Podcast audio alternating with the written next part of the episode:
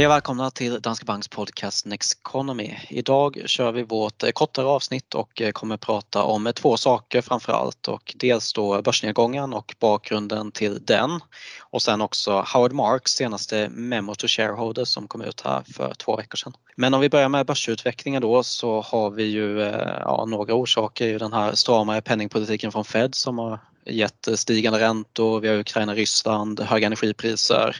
Var ska vi börja?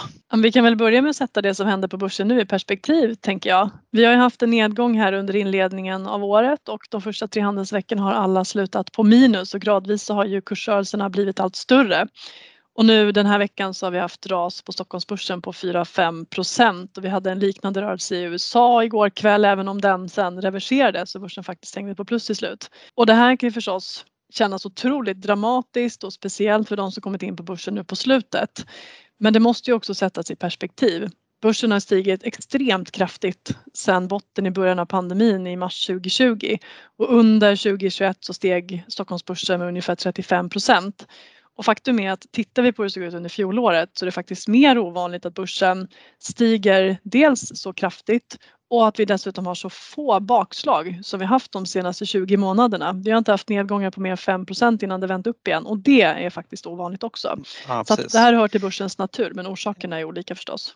Ja exakt, alltså bara för det där med nedgångarna då, alltså senaste 50 åren på ett världsindex så har vi ett snittnedgång varje år på 14,5 procent.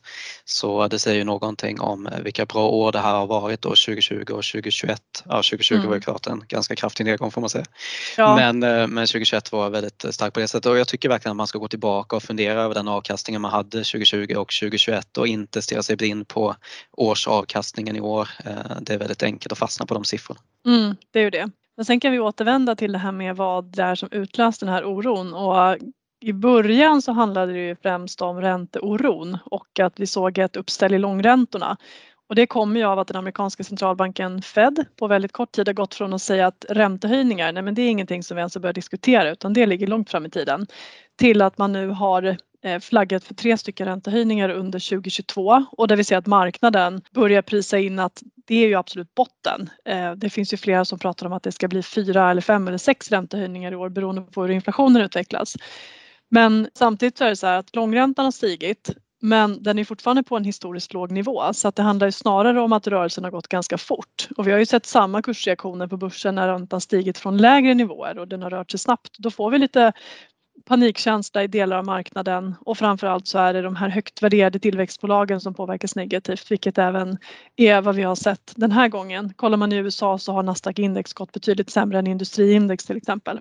Så det är lite och, de här högt värderade pandemivinnarna som man sköljer ut nu först och precis. främst. Och där är också en bra sak, alltså har man då en globalt diversifierad portfölj så kan man ju faktiskt se att delar av portföljen har ju hållit emot här.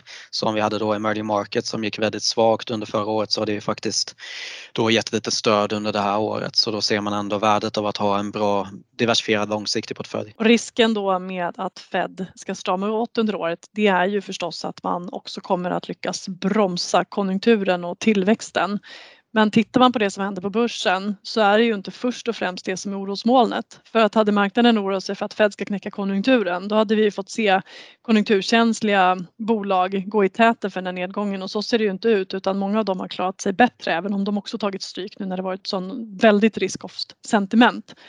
Eh, så att jag skulle ändå säga att i grund och botten så är det mycket omallokering av kapital och kanske en lite uppvaknande där eh, vissa av bolagen har dragit iväg väldigt mycket då. Och precis som du säger, då gäller det att man har exponering mot olika typer av bolag, både tillväxt och värde till exempel, olika typer av marknader. Sen någonting som alltid händer när det blir oroligt på börsen, det är ju att man börjar leta efter alla risker. Alltså vad finns det mer att oroa sig för? Och då har vi också den här politiska situationen eh, i Ryssland och Ukraina där vi har en konflikt som gradvis trappats upp och där vi såg hur Storbritannien och USA nu då kallar hem anhöriga till ambassadpersonal från Ukraina och det tyder också på att man ser eh, det som händer som förhållandevis allvarligt då. Och normalt sett så brukar inte börsen bry sig så mycket om den här typen av eh, oroshärdar förrän det verkligen ser ut som det kan hända någonting då. Eh, och det är fortfarande så att det är mer sannolikt att vi inte får ett krig men börsen börjar ändå titta på den risken och så bidrar det ovanpå allt det här andra som händer och det som kan bli konsekvensen då det är ju skenande gaspriser till exempel vilket är negativt för Europa. Mm. En annan sak som kan ha effekt på utvecklingen här framöver är ju rapportsäsongen som har börjat dra igång också. Vi har fått en del rapporter från USA redan. Och den eh, har ju börjat lite svajigare än vad vi har sett tidigare under pandemin. Vi har ju haft ett antal rapportsäsonger där resultaten har varit extremt mycket bättre än estimaten.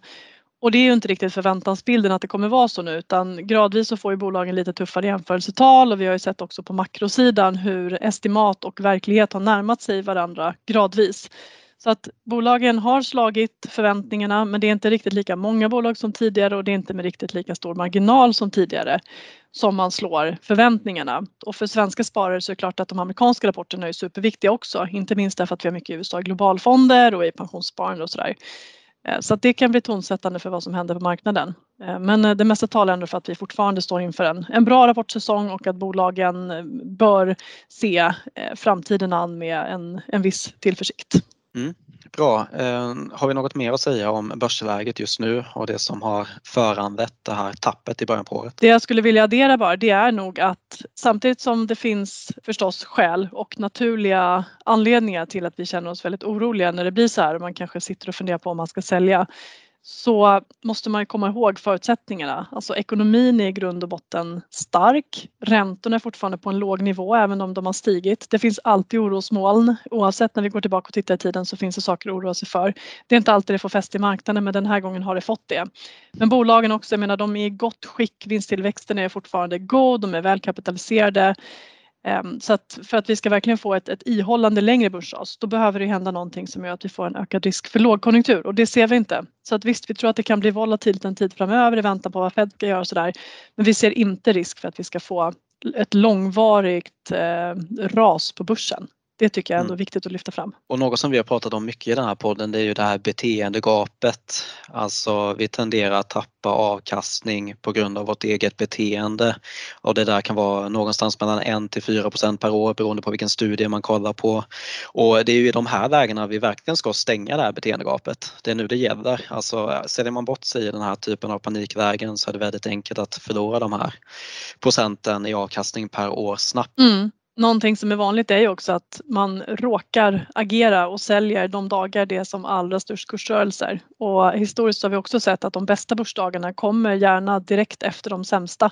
Så risken är att om man säljer en dag när det faller 5% så får man 5 uppstuds dagen efter och då har man redan där raderat så pass mycket avkastning att det är väldigt svårt att ta igen.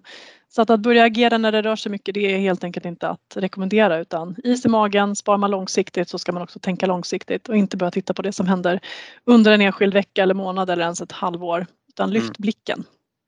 Och jag tycker det tar oss vidare till Howard Marks senaste memo till eh, investerare då, Memo Shareholders. Och det kom alltså ut för två veckor sedan, 13 januari och jag, bara för att spinna vidare på det här då så skriver han faktiskt bara om just marknadstiming. Och han skriver att det finns tre möjliga sätt att få fel när man försöker tajma marknaden. Så om man säljer för att man tror att aktiemarknaden ska gå ner mera än den redan gjort så är det inte säkert att den gör det. Så då kan man få fel redan där. Den kanske går upp istället. Och sen nummer två, om den där nedgången väl kommer så måste du ändå bestämma när du ska köpa in det igen. Och det beslutet kan ju också bli fel. Du kanske köper in det för tidigt eller för sent. Och sen det tredje, när du säljer så måste du bestämma vad du ska göra med pengarna medan du väntar på att nedgången kommer. Så det kan ju bli en stor alternativkostnad om du bara har dem på konto, alltså du tappar den här avkastningen i uppstudsarna då till exempel. Och om du istället väljer att investera dem i ett mindre riskfyllt alternativ än börsen så är det inte säkert att det beslutet blir rätt heller. Det kan ju också bli fel. Så kan du tappa avkastning där också. Så marknadstiming är svårt, det är något som vi varit inne på många gånger och bäst är ju att eh, helt enkelt försöka undvika det så mycket som möjligt. Mm. Och det där med alternativ till aktier det är ju mer sant än någonsin med tanke på lågränteläget som vi har globalt och för en svensk investerare som ska sätta pengar på ett sparkonto eller köpa en räntefond så är den förväntade avkastningen väldigt låg. Och med tanke på hur penningpolitiken väntas utvecklas under året också där framförallt den amerikanska centralbanken väntas strama åt men där förväntansbilden också kring ECB och även Riksbanken lite grann har eh, skiftat åt att en räntehöjning kan komma tidigare än vad man har trott förut så talar det också för att vi kommer få se fortsatt stigande räntor under 2022 och det är också negativt för avkastningen på obligationer. Så att eh, det finns inga gratis luncher här där man kan placera pengarna och räkna med att de ändå ökar något i värde utan det finns risker där också. Eh, så även om det är stabiliserande, man ska se till att ha en bra balans i portföljen. Så som sagt, att lämna börsen när man sparar långsiktigt och sätta det i ett räntesparande som inte ger någon avkastning eller potentiellt ger negativ avkastning. Det behöver inte heller vara något eh, bra alternativ. Ja, exakt, han skriver en annan bra sak på samma tema faktiskt. Han skriver att det som avgör avkastningen är inte vad du köper eller vad du säljer utan vad du äger. Det är alltså vad du äger mellan transaktionerna som skapar din avkastning. Det är inte transaktionerna som skapar avkastningen. Jag tycker det är väldigt bra och just eh, fortfarande samma sak då, behåll och eh, var långsiktig istället. Eh, sen skriver han även om aktivitetsbias och han skriver om svårigheterna att hålla kvar vid aktier över tid, alltså enskilda aktier. Och då skriver han att alla önskar att de hade köpt Amazon för 5 dollar när aktien började handlas 1998 8 eh, för nu är den upp 660 gånger sedan dess. Eh, en aktie var värd 3300 dollar när han skrev det här. Den har ju fallit tillbaka lite nu då Amazon men i alla fall. Eh, men sen skrev han också att vem hade fortsatt att hålla kvar vid aktien när den hade stigit till 85 dollar 1999. Den gick alltså upp 17 gånger på mindre än två år och då blir man ju ganska sugen på att sälja och ta hem vinsten. Och sen även om man höll kvar vid den så hade man nog inte orkat se igenom att den föll med 93% ner till 6 dollar 2001 då i IT-bubblan. Och sen om man ändå hade hållit kvar vid den så skulle man nog ha sålt i slutet av 2015 när den stod i 600 dollar var upp 100 gånger från botten av IT-bubblan. Eh, men då har du ändå bara fått en femtedel av den avkastningen som den har gett fram till idag. Nu var den alltså uppe på 3300 dollar. Så den här viljan att agera gör att det är väldigt svårt att behålla enskilda aktier över tid. Särskilt aktier då som stiger och sjunker mycket i värde. Och det kan ju också vara någonting att tänka på just nu. Alltså har man mycket enskilda aktier i portföljen, man har kanske ett fåtal aktier som står för en stor del av portföljen. Då kan det kanske vara värt att ta en del av de där pengarna, sprida riskerna globalt så man inte agerar för mycket i den här typen av, av situationer. Mm. Och det bästa sättet att pricka de här kursvinnarna det är ju också att spara brett. Mm. Därför att chansen att du faktiskt skulle pricka Amazon till en början är ju ganska låg bland alla aktier som finns att välja på. Men eh, sparar man brett så kommer man få med eh, visserligen en del bolag som inte går så bra men du kommer också få med de här superbolagen som skapar en stor del av avkastningen som vi får på börsen över tid. Mm. Jag ska bara ta en sista sak också för han skriver om just det här svårigheten i en nedgång. För att skriva att om man köper en aktie på 100 och den faller ner till 90 så är det enkelt att tänka att ja, jag överväger att öka min position för att snitta ner mig. Men sen vid 75 drar man gärna slutsatsen att man måste gå igenom caset igen innan man köper ännu mer och sen vid 50 så börjar man tänka att det är bäst att jag väntar på att det har lugnat ner sig innan jag köper mer och sen vid 20 börjar man tänka att det känns som att aktien kommer gå till noll så jag måste ut härifrån. Och det är ännu bara ett sätt att beskriva den här svårigheten i att äga enskilda aktier när det går kraftigt neråt. Eh, så eh, många bra saker från senaste memot här från Howard Marks då eh, och bra att ta med sig just nu då när vi har det stökigt på börsen. Mm. Jag tror att det får avsluta dagens podd. Vi är ju som vanligt tillbaka nästa vecka igen. Ställ gärna frågor antingen på Twitter eller i frågeformuläret i avsnittsbeskrivningen och gå gärna in på nexteconomy.se för mer information om det som händer på börsen just nu. Det är vår nyhetssajt där ni både hittar filmer, poddar och andra typer av marknadskommentarer och analyser. Så nexteconomy.se. Bra, då tackar vi för den här gången och så hörs vi igen nästa gång. Tack och hej. Tack och ha en fin vecka.